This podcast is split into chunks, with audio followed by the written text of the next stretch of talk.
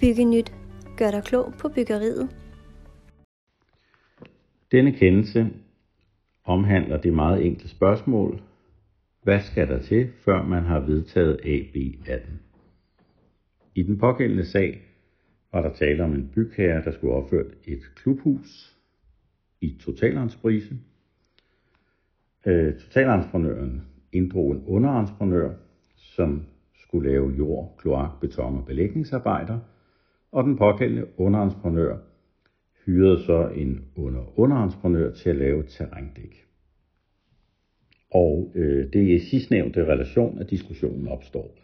For da sagen så ruller, så bliver øh, under underentreprenøren, der lavede terrændækket, altså forsøgt inddraget i voldgiftssagen, der kører mellem de tre andre parter. Den pågældende terrændæksentreprenør sagde så, at jamen, sagen skal afvises, fordi vi har slet ikke vedtaget AB18 eller AB92. Og øh, det, der var sket, det var, at terrændæksentreprenøren havde altså fremsendt et tilbud på at lave det her, hvor der ikke stod noget om AB. Godt en måned senere, så svarede øh, underentreprenøren, altså øh, terrændæksentreprenørens bygherre, om man vil, øh, ved at fremsende en underskrevet aftaleseddel øh, på øh, lidt mindre kvadratmeter terrændæk og et øh, lidt mindre beløb. Og deri stod så, arbejdet udføres i henhold til AB18. Hvorefter terrændæksentreprenøren lavede arbejderne.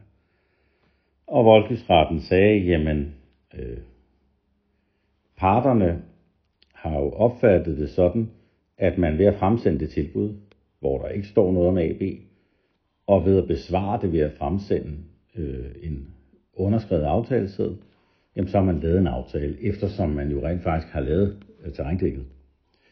Øh, og under de omstændigheder, der er bestemmelsen om, at arbejdet udføres i henhold til AB18, fremstår tydeligt i en overskuelig aftaleseddel, så må AB18 anses for vedtaget.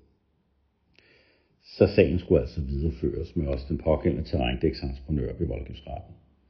Hvad kan vi lære af den her? Vi kan jo lære, at hvis man øh, ikke ønsker at arbejde inden for AB-systemet, så skal man altså protestere. Øh, der skal ikke meget til, før man ryger ind i AB.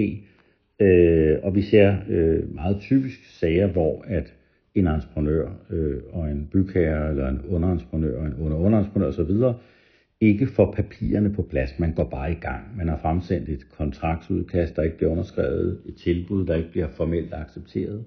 Men hvis man i realiteten går i gang på baggrund af noget, der ikke er underskrevet, eller som i det her tilfælde, så vil man sige, så har I reelt accepteret de vilkår, der står der i.